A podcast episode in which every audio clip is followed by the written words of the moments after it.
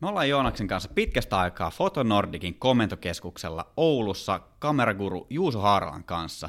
Meillä ei ole valoja päällä, kaikki on pukeutunut mustin, sillä tänään puhutaan Black Fridaysta.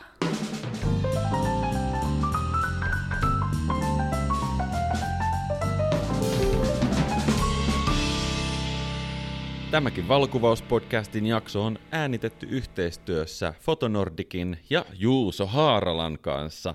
Fotonordik on just se palveleva kamerakauppa. No niin, mikä ihmeen Black Friday tai Fotonordikin tilanteessa tämä on enemminkin Black Week, eli kokonainen viikko sysimustaa hintarallia. Tota, Black Fridayn juuret löytyy ylläri ylläri Amerikasta. United States of America. Jostain sieltä noin 70 vuoden takaa ja sitä on tyypillisesti juhlittu tuon Thanksgivingin jälkeisenä päivänä ja tällainen alennusmyyntien kulttuuri Black Fridayna osuu nimenomaan tänne teknologiasektorille, että sitten aina kaikki verkkokaupat ja, ja muut erilaiset gadgetteja myyvät kaupat, niin ne juhlistaa omaa tuotekategorian upeuttaan tarjoamalla kuluttajille tarjouksia, joista on mahdotonta kieltäytyä. Mutta hei, Suomessa hullumylly ei nyt ole ihan lähtenyt samalla tavalla käsistä kuin Jenkkilässä. Mä selvitin, että esimerkiksi viime vuonna tuotteiden hinnat laski Black Fridayna Suomessa keskimäärin 4,5 prosenttia. Eli ei nyt keskimäärin mikään ihan järkyttävä tota, alennuspäivä. Mutta tietenkin siellä niinku eri kategorioissa löytyy paremmin alennettuja ja vähemmän huonommin paremmin alennettuja tuotteita. Ja sitten monilla yrityksillä on tapana tehdä semmoisia erikoistarjouksia, jolla saadaan kiinnitettyä huomiota, ja sitten sit kun asiakkaat päätyy katsomaan, että mitäs muuta täältä löytyy, niin sitten sieltä löytyy muitakin tarjouksia, jotka ei suoranaisesti ole niin niitä sisäänheittotarjouksia. Mutta let's get to the point. On olemassa iso kasa tarvikkeita, jotka menettää ihan supernopeasti arvoonsa, kun ne roudataan sieltä kaupasta ulos. Mä puhun esimerkiksi äh, sauvasekottimista ja ja höyryputsareista ja muista tämmöisistä niin kuin laitteista, jotka oikeasti niin kuin, ne voi myydä siellä kallio kierrättää kirppiksellä tai muu, muussa Facebookin jossain sisäsiittoisessa ryhmässä, mutta kamerakamat on yksi kategoria, missä hinnat pysyy yllättävän hyvin. Eli jos haluaa jotain tämmöisenä Black Fridayna tai Black Weekinä ostaa, niin kyllä mä henkilökohtaisesti suosittelen katsomaan sen kamerakategorian kuitenkin läpi. Sillä vaikka ne saa sieltä jollain tarjouksella, niin kamerat voisit vuoden, kahdenkin vuoden päästä ehkä olla suurin piirtein, ei samoissa hinnoissa, mutta suhteellisesti paljon paremmissa hinnoissa kuin nämä höyryputsarit ja tota, taikina- ja jäätelökoneet. Tästä inspiroituneena me ollaan nyt päätetty Juuso Harlan kanssa rakentaa tota meille semmonen kotistudio Black Friday hengessä, että öö, olisiko tämä perinteinen haaste. Meitsi saa semmoisen tuhat euroa käyttöön ja Esalle pistetään semmoinen kymppitonni, että mä rakennan kotistudion edullisesti ja Esa pistää niin kuin vimosen päälle kaikki nippelit ja nappelit kuntoon. Joo, se on tota, korkea aika pistää päivitykseen toi mun studio Geare, että mulla on kuitenkin sellainen 10 vuotta vanha 300 euron studiosetti, että sillä on tultu pitkä matka ja tota, nyt pistetään kuule rahaa palamaan. Juuso, mitä kuuluu? No moro moro. Kiva, että taas tullut paikalle tänne meidän mestoille. Tota, ihan hyvä. Syksy on kiire- kiireistä aikaa ja kohti joulua mennään ja tämä synkkä, sateinen ja loskainen aika, niin mikä sen parempaa kuin tehdä duunia siinä koko ajan. Vaihoiko se jo autoon nastat? No on vaihtanut jo, eihän tällä pärjäisi muuten, muuten mitenkään. Että Luojan kiitos. Pelätä. Tänä aamuna meinaa, tuolla näkyy aika paljon autoa jo poikittain. Sen verran oli lunta pukannut yöllä. Miten Fotonordic lähtee tätä Black Weekia toteuttamaan? No tietenkin me katsotaan sellaista katalogia, että minkälaisia tuotteita vähän myös mikä voisi kiinnostaa. Sitten me myös keskustellaan nyt tota, tukkujen ja maantuojien kanssa, että minkälaisilla Black Friday-hinnoilla tavaroita voisi saada. jotta me voidaan myydä niitä halvemmalla sitten kuluttajille. Eli kyllä me aina yritetään löytää sinne semmoisia hyviä, kiinnostavia tarttumapintaa omaavia tota, tarjouksia. Ja just se niin ajatus, että se on hirveän hyvä tilanne lähteä päivittämään omaa kalusta, on se sitten optiikkaa tai kotistudiojuttua tai runkoa tai jotain muuta. Ja täytyy myöntää, että kyllä mä itsekin katson aika tarkkaan niitä ja seurailen ja myös venailen, että sitten se tulee, että jos joku hankinta on mielessä, niin sitten jää ottelemaan, että sattuisiko olemaan, että sitten tuossa Black Weekin aikana on sitten jotain sellaista, mitä mä oikeasti tarvitsen. Kuitenkin pyrkii itse ainakin siihen niin tarpeen mukaisesti täyttää niitä hankintoja. Okei Juuso, tota, mitä sä odotat tulevalta Black Weekiltä, tai mit, mitä, mitä sä pidät silmällä, että minkälaisia hankintoja on mahdollisesti tulossa? Tämä on hyvä kysymys. Tota, mulla on vähän semmoinen siirtymävaihe ehkä tässä menossa, että mä nyt, työn, nyt kuvaan edelleen Nikonilla ja Fujilla, mutta mä oon 20-vuotisen valokuvaaja-urani tai ainakin harrastusurani aikana ollut aina Nikonisti ja mä oon aika paljon ohjaamassa itseni tuonne Canonin suuntaan. Joten se voi olla semmoinen iso täräys, mikä sitten tapahtuu. Katsotaan, että mitä sieltä tulee. No tänä aamuna tärähti kyllä pöydälle lujaa, kun me saatiin vihdoin mullekin se R5, ja Juuso otti tuolta ylläripaketin, ja me laitettiin siihen 1535 linssi. Öö, mitäs muuta siihen pistettiin? Pari takuut laitettiin Pari ja nopea akku. muistikortti, että tätä pääsee kuvailemaan. Nimenomaan, ja nyt on nimittäin uusi aikakausi. Linkolan poika on kanonisti. Nyt, nyt se tapahtuu. Tätä on puhuttu nyt ehkä puoli vuotta, ja tässä sitä ollaan. Ky- Nostetaanko tää, malja sille? Nostet, nostetaan kahvikupit tässä studiossa. Woo! Juuso yes. katsoi mua siinä tota, semmoiselle sivusilmällä ja vähän sille, että kyllä hän on nyt vähän kateellinen. Mä veikkaan, että tämä Black Week saattaa tuoda Juuso Haaralankin kamerareppuun jotain siellä alkavaa. Vai onko tämä pelkkää peliä, että Juuso, Juuso on tehnyt tämän. Ensin se sai mut haaviin, se myy mulle r ja nyt tänään se myi sulle r ja tämä kaikki on vaan niinku peliä. Kato, miten se virnuilee tuolla pöydän päässä. Ai perhan. Ju, Joonas. Myyntimies on myyntimies. Kyllä. Takaisin päivän haasteeseen. Me ollaan siis kiinnostuneita kotistudion rakentamisesta, ja jos joltain kannattaa kysyä apua, niin Juuso sulta, mitä tulee ottaa huomioon, kun lähtee ihan nollasta oikeasti rakentelemaan kotistudiota? No mä ajattelisin, että tärkeä asia ehkä niin kuin se tila, minne se kotistudio tulee, että kuinka paljon sitä tilaa on käytettävissä ja onko se joku pysyvä ratkaisu vai onko se sitten joku tällainen niin kuin liikuteltava tai tarpeen mukaan kasattava ratkaisu. Ja sehän hirveän pitkälle sanelee, että mitä sinne ylipäätään pystyy laittamaan. Okei, tehdään siis näihin meidän haasteskenaarioihin vielä pieni modaus. Mun kotistudio on semmoinen tota, vaatehuoneen kokoinen, mm, kaksi puoli, kolme neliöä, ja Esalla on sitten sellainen 30 neliöä, niin voisitko sä jotenkin vähän lähteä brainstormaamaan ja avaamaan mielikuvituksellisesti tätä mun kahden puolen neliön kotistudiota, että mitä siitä voisi saada aikaiseksi? Mä luulen, että silloin saisit tyytyä aika pitkälle tämmöisiin tiukkoihin kasvokuviin ja sitten tota, ehkä tuotekuvauksen tai tällaisen ehkä makromaailman tutkailemiseen. Eli tota, kyllä sen tila asettaa silloin haasteita. Mutta joo, leikitään. Joku tausta, mahdollisesti joku valmis, jos ajatellaan, että kohteet on pieni, niin mahdollisesti joku tällainen valmis tota, kuvausboksi, eli tämmöinen, jossa joko on LED-valot valmiina tai sitten sillä lailla, että ne niistä kylistä sitten jollain valoilla niin tota, valaistaan salamoilla tai ledeillä, tai sitten joku taustakartonki, taustakangas, joku taso, minne ne tulisi.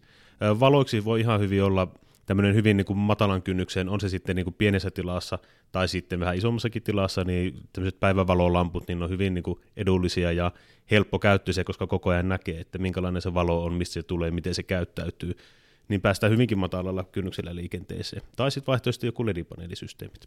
Onko tämä päivänvalo nyt joku tällainen uusi juttu, että mä oon jonkun verran jutellut kavereiden kanssa, ketkä tekee tuotekuvausta, ja he ei välttämättä käytä studiovaloja, vaan käyttää nimenomaan sitä luonnonvaloa, että jos on iso ikkuna, niin he käyttää sitä, mutta onko tämä päivävalo nyt tavallaan, onko tämä uusi ilmiö nyt tässä tuotekuvauksessa? No ei oikeastaan niinkään uusi. Toki siinä on vaikuttanut se, että kun nykyään tämmöiset LED-valot sun muut, jotka ei lämpene kovin paljon, niin, ja on myös niin energiatehokkaita ja kohtuu kirkkaita. Eli kysymys on vähän niin kuin perinteisestä tota, lukuvalosta tai vastaavasta, mutta vaan paljon tota, tehokkaampana niin, että siihen sitten auttaa laittaa vaikka softboxia eteen, pystyy sitä valoa muokkaamaan. Ja sitten niissä tosiaan on se hyvä puoli, että se valo näkee koko ajan. Eli se on vähän semmoinen vysivyk, what you see is what you get. Tyyppinen. Se on helppo opetella, koska silloin ei tarvitse muuta kuin katsoa ne valotusajat ja valkotasapainot, joka on se päivän valo 5500-5600 kelviniä. Ja sitten tota, vaan lähteä ihmettelemään ja kokeilemaan, siirtää valojen kohteita, on se sitten yksi, kaksi tai kolme valoa. Tähän mun pieneen studioon selkeästi pitää olla nämä ledivalot, koska siellä muuten rupeaa lämpötila nousee ja meikäläinen ylikuumenee. Tota, Mimmosta softboxia voi ledivaloille niin kuin lähteä hakemaan? Että mä katon teidän nettisivuilta niin tämmöisiä softboxeja, jolla tätä valoa pehmennetään. On, täällä on niin joka lähtö, että mä en tiedä, että miten, miten tätä hommaa pitäisi niin kuin lähestyä. Se joo, se onkin hankala, sinne voi hukkua aika pitkälle kun niitä eri muotoisia, eri syvyyksisiä ja muuten. Käytännössä softboxit on sellaisia joko neliskanttisen mallisia tai sitten pyöriän mallisia, niin sanottuja octoboxeja, niin, jotka pehmentää valoa, koska siinä on pari diffuusio kangasta välissä ja se valo teho vähän syö siinä, mutta toisaalta se valo sitten jakaantuu leviämmältä alueelta. Mm, ne on pääsääntöisesti tuollaisia niin elinkromen tai Bowensin kiinnitteillä olevia, eli niin studiosalamoihin tai sitten sellaisiin isoihin tehokkaisiin ledeihin, jossa on sitten tämä sama kiinnite. Mutta sitten tämmöisiä pikkuledivaloja, niin niitä voi sitten ohjata esimerkiksi reflektorin kautta tai sitten vaikka sateenvarjon kautta, jos on pidike ja sitten se laitetaan siihen kiinni. Tai sitten ihan vain jonkun vaalean, vaalean tota, seinän tai vaikka styroksen kautta, jos haluaa oikein niin halvalla lähteä. Onko softboxin syvyydellä jotain merkitystä?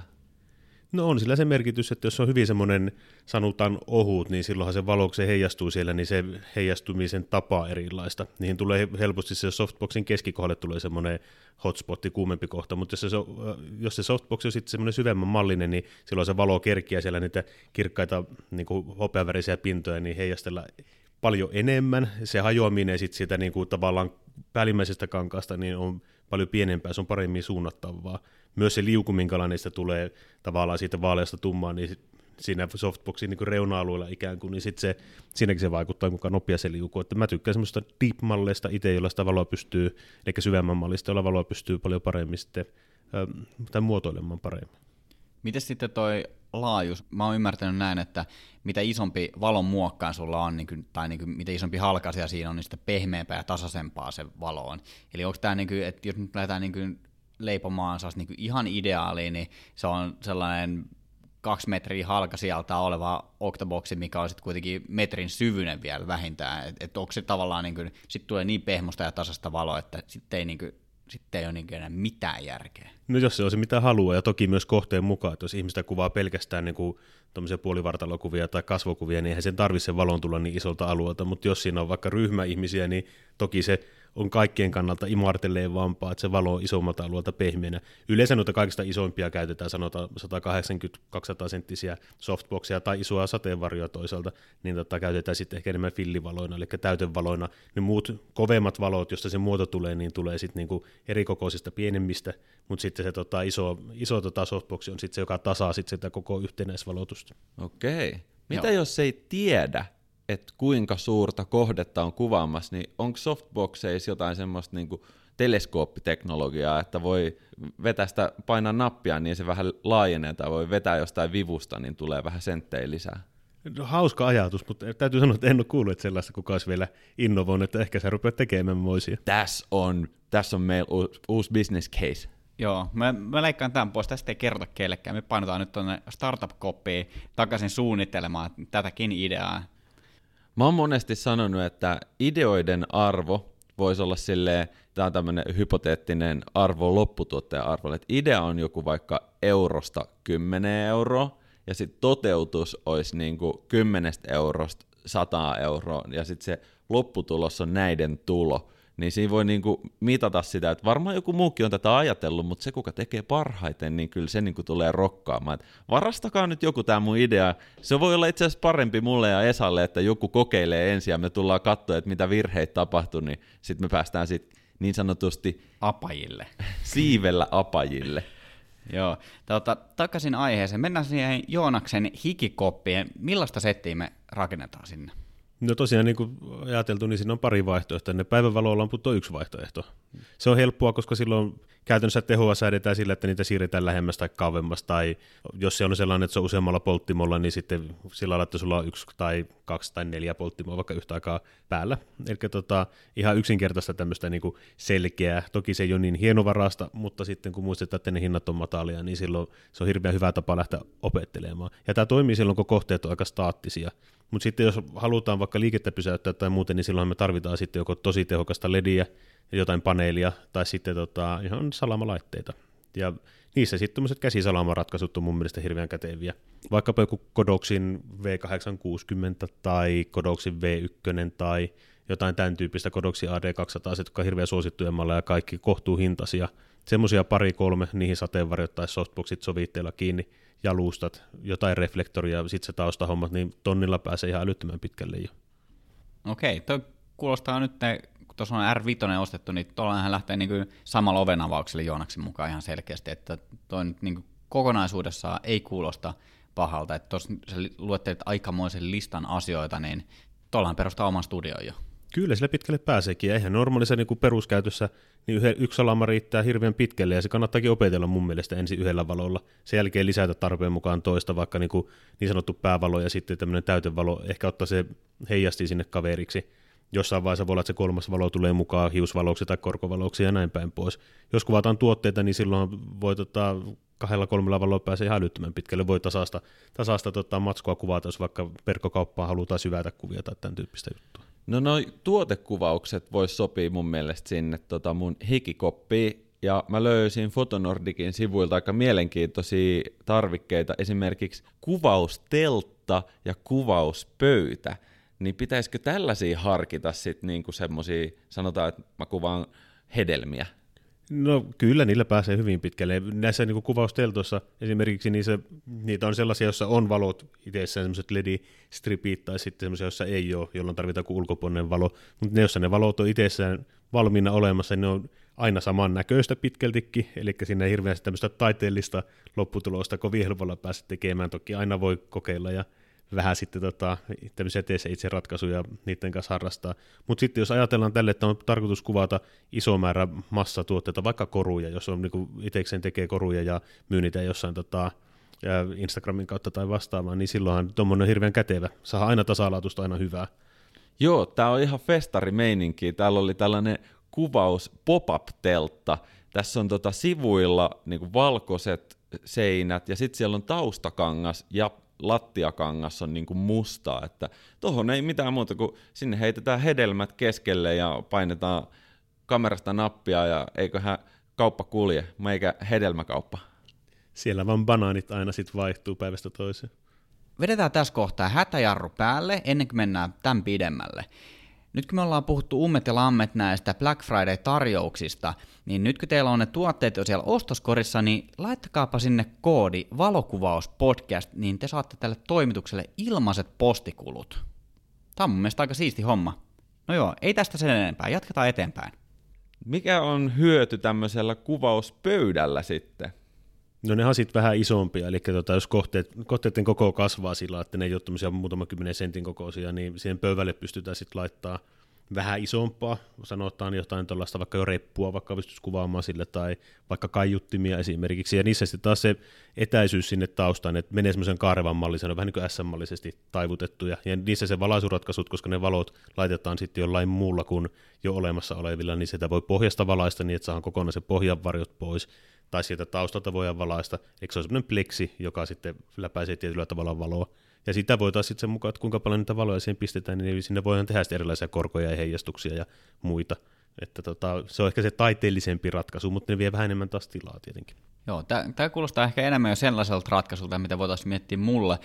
Mä tosiaan muutin tässä hiljattain Espooseen, otin ison asuntolainan ja tavallaan nyt kun on kerran laitettu elämän risaseksi, niin tota, lähdetäänkö leipomaan mulle sitten sellainen, niin kuin, sanotaanko, että saman konkurssi sitten niin tavallaan kaikilla herkuilla, studiosetti? No ehdottomasti. Sulla on siellä jonkun sortin mancave olemassa ja se on korkea tila, jossa tota, ei valojen heijastumiset niin haittaa sit niistä seinistä, ja sä maalaat kaiken mustaksi tai tummaa harmaaksi, jotta se on mahdollisimman neutraalia, ja se on pitkä tila, sulla on iso autotalli, sillä 15 metriä syvyyttä ja näin päin pois. Ainakin Näin me kuvitellaan. Joo, tyttöystävä ei varmaan kyllä tykkää tuosta, että me vedämme alakerran niin kyllä remonttiin, mutta tota, joo, pidän ideasta ajatuksena sitten jatka vaan. Kyllä, kyllä. No silloin me lähtisin rakentamaan ihan sellaista taustakartonkisettiä, että sellaisi kiintiät pidikkeet seinälle useammalle kartongille, joita siellä olisi olemassa suoraan tota, vaikkapa nytten perusharmaa, musta, valkoinen ja sitten jotain eri värejä. Jos haluaa green screenia, niin vaikka green screenia ja sun muita, mutta niin, että ne olisi telineillä valmiiksi seinällä koko ajan. Helposti nostaa pois tilata, nopeasti vaihtaa tarpeen mukaan. Ja se on niin kuin tavallaan se taustabackup. Sen, sen lisäksi salamajärjestelmät Kodoksilta löytyy muun muassa siinä, missä vaikka elinkromeiltakin löytyy, niin hirveän paljon erilaisia, mutta lähinnä tehon mukaan sitten, että jos on tarkoitus kuvata vaikkapa paljon liikkeessä olevia hyppiviä ihmisiä siellä tai, tai vastaavaa, niin sitten tietenkin tehokkaampi salama siinä mukaan, että ne latautuu nopeampaa pienemmilläkin tehoilla, jolloin se välähysaika voi olla joku 20 000 osa sekunti tai jotain sen tyyppisiä, joka pysäyttää pienimmänkin, pienimmänkin liikkeen, mikä sitten näkyy. Eli tehokkaita valoja, ihan perus, perusvalaisun ja keviellä pääsee aika pitkälle, kuuella valolla pääsee aika pitkälle, ja kyllä siihen sitten vähän niitä euroja saa jolla tuokki. Joo, tuo on varmaan niin sellainen, mikä tulee aika nopeasti vastaan, tai niin omasta kokemuksesta.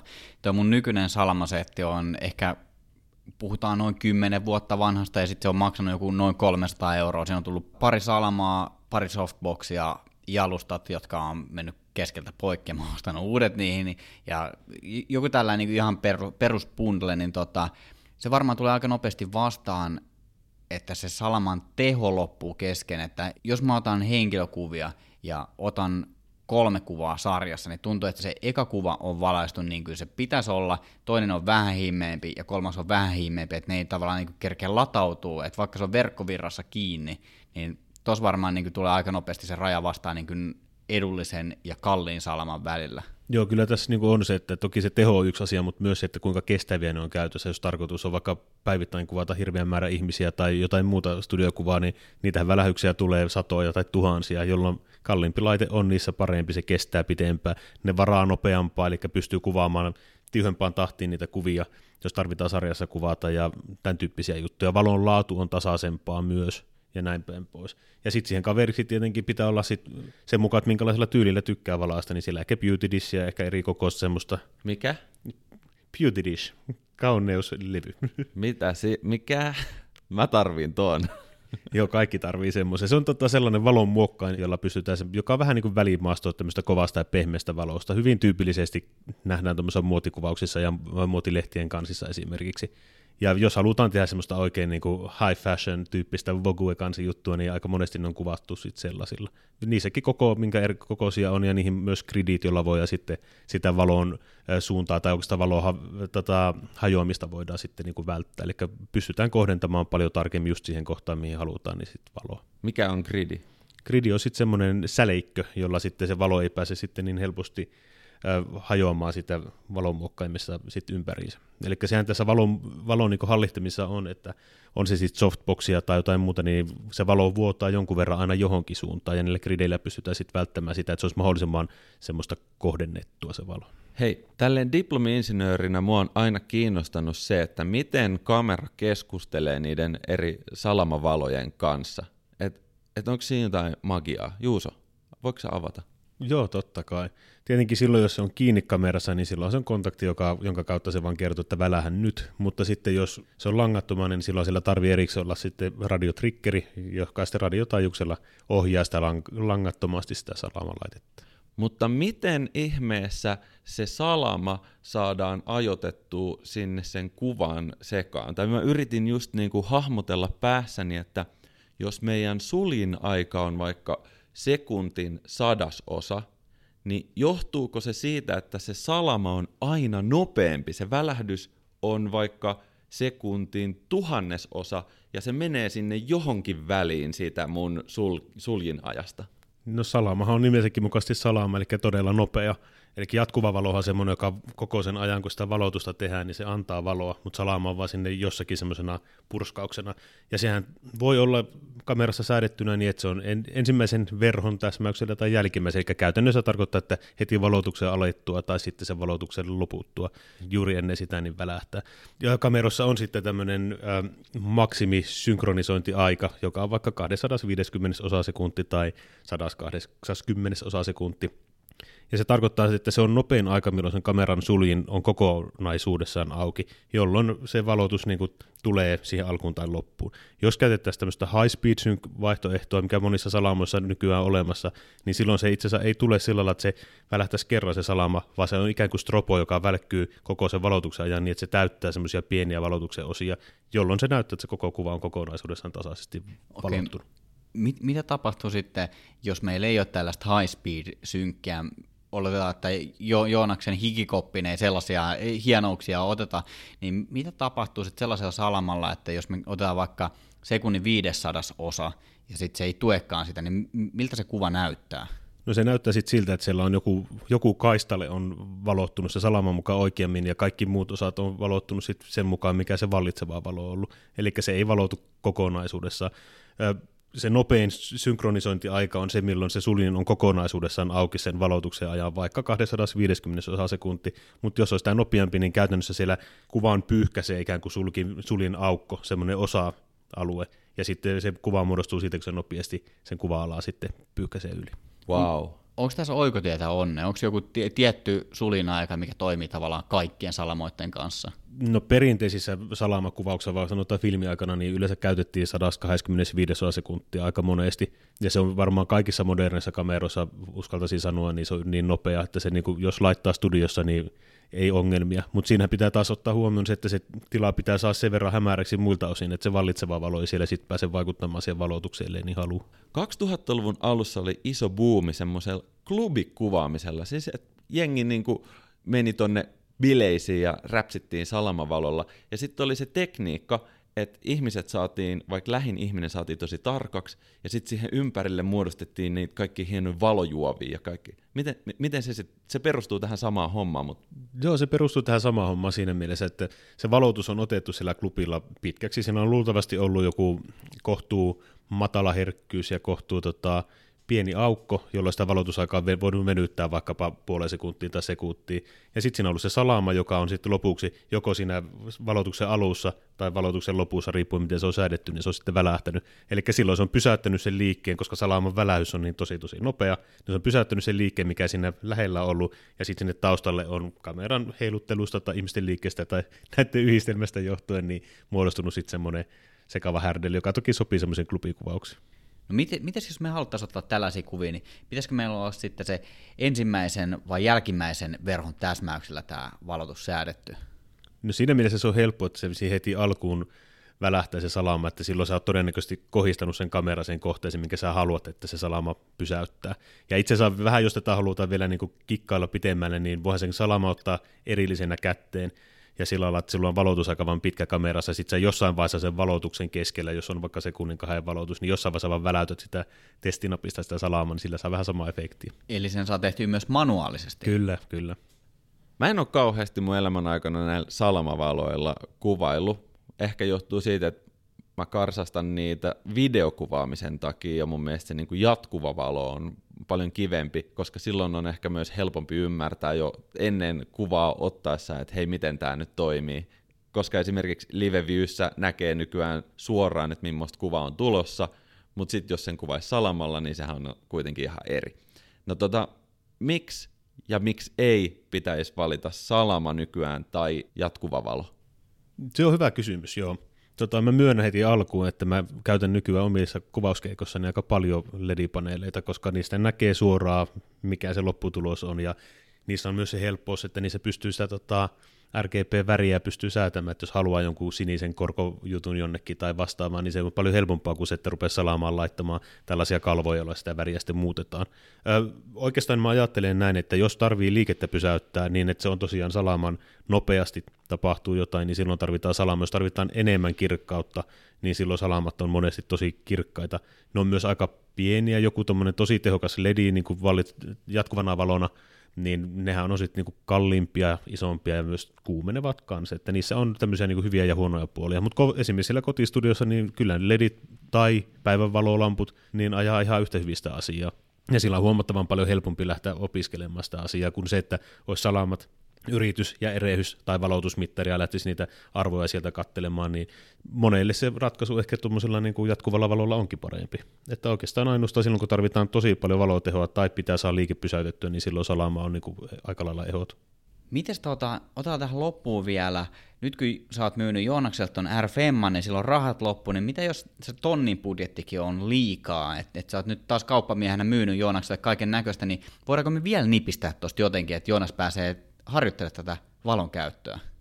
Totta kai, valohan toimii samalla tavalla oikeastaan kaikki. Jos on jatkuvaa valoa, se on aika helppoa. Eihän se tarvitse periaatteessa muuta kuin ikkunan, joka on mielellä ehkä sillä varjo, varjopuolella niin, että se valo on pehmeämmän luonteista sinne vaan eteen johonkin tota, kuivaustelineeseen veät valkoisen lakanan ja sitten tota, foliorullasta avaat sitten heijastinta toiselle puolelle ja jonkun kivan malli siihen, niin sillä löytyy jo aika helposti niin kuin monenlaisia tämmöisiä variaatioita ja saa aika kivan näköistä kuvaa. Eli käytännössä jo niillä kotona olevilla tavaroilla on mahdollista lähteä testaamaan. Kaikki taskulamput, kaikki tota, polkupyörän ledivalot, tämän tyyppiset hommat, niin toimii myös sitten kuvaamisena, ja varsinkin jos ne kohteet on staattisia, niin silloin ehdottomasti. Toki niissä voi tulla se ero, että jos ne on kovin eri sävyisiä sitten niinku värilämpötilaltaan, niin silloin joutuu ehkä kääntämään mustavalkoiseksi, mutta sehän on sitten taidetta. Yksi, yksi juttu, mikä mulle tulee kyllä sille mieleen, että taustan ja lattian kulma ärsyttää nopeasti, ja sen takia se taustakartonki on ihan superhyvä, ja okei, voihan se olla siis vaikka lakana, mutta se efekti, mikä tulee lattian ja seinän kulmasta tai sitten pöydän ja seinän kulmasta, niin se vie sen itse asiassa sen kuvan tosi nopeasti semmoiselle liian amatööri tasolle, että toi on oikeasti tehty kotona. Et jotenkin se, niin kun, sen kulman häivyttäminen aina tuo siihen sellaista ammattimaisuutta. Kyllä se tuo semmoista studiofiilistä ja joskus on joutunut itsekin tekemään niin, että ei ollut mitenkään muuten mahdollista, niin se on joutunut jälkikäseen tekemään tavallaan, että se kulma olisi ollutkin ei kulma, vaan semmoinen kaari, ja se on itse asiassa jälkikäsittelyssä aika tympiä operaatio, eli kyllä se kannattaa kuvata mahdollisimman valmiiksi, niin kuin kaikki muukin kuvat kamerassa suoraan. No mutta nämä foliorullat ja pyykkitelineet ja pyöränlamput ympäri kämppää, nämä kuulostaa ihan meikäläisen kodilta, että tota, Mites Esa, me ollaan nauhoitettu iso osa meidän podcasteistakin semmoisessa tunnelissa, mikä on ollut pyykkiteleneen sisällä. Ne jaksot, mitkä me ollaan äänetetty Joonaksen kanssa Joonaksen luona, niin meillä on sellainen leikkisesti nimetty lemmen tunneli, eli me ollaan pöydän vastakkaissa päissä ja pöydällä on pyykkiteline, jonka päällä on Joonaksen iso, iso päiväpeitto. Ja se on meidän akustiikka. Näistä kaikista vinkkeistä inspiroituneena ja Black Week-tarjouksista tietoisena todella paljon kiitoksia Juuso Haaralle, että tulit valasemaan meille salamavaloin ja kestovaloin tätä jaksoa. Tota, ei muuta kuin pillit pussia eteenpäin. Kiitos, tämä oli jälleen ilo. Tämäkin valokuvauspodcastin jakso on tehty yhteistyössä Fotonordicin kanssa, ja Fotonordic on just se palveleva kamerakauppa.